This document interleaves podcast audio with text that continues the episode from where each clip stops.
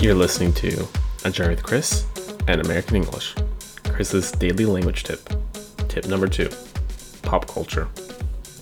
Hello, my fellow language learners. Welcome to the daily tip section of my podcast. This is intended for those who do not have time to listen to the full podcast or are only interested in language tips. My goal is for these tips to act as food for thought and a cause to ponder.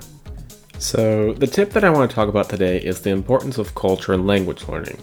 Now, too often we are taught languages in a vacuum. We tend to learn them from overused books, language learning videos, flashcards, etc.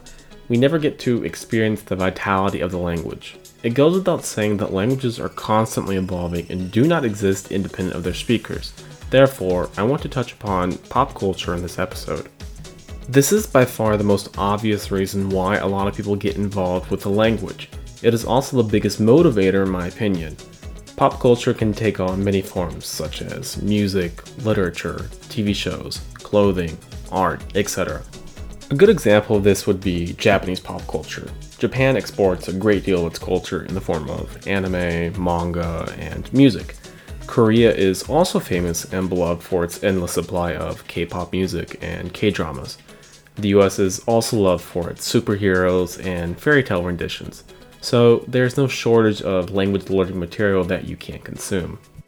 Now, some people might tell you to avoid pop culture because of sensationalism, which eventually leads to one objectifying a culture.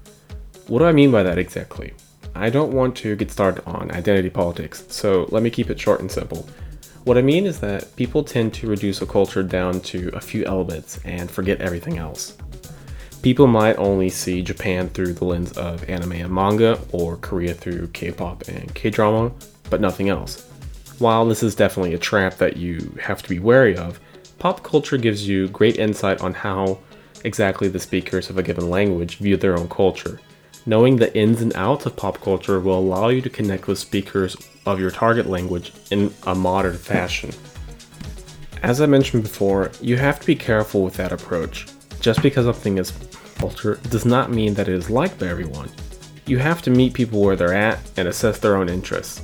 You must be careful so as not to reduce everyone down to one single group.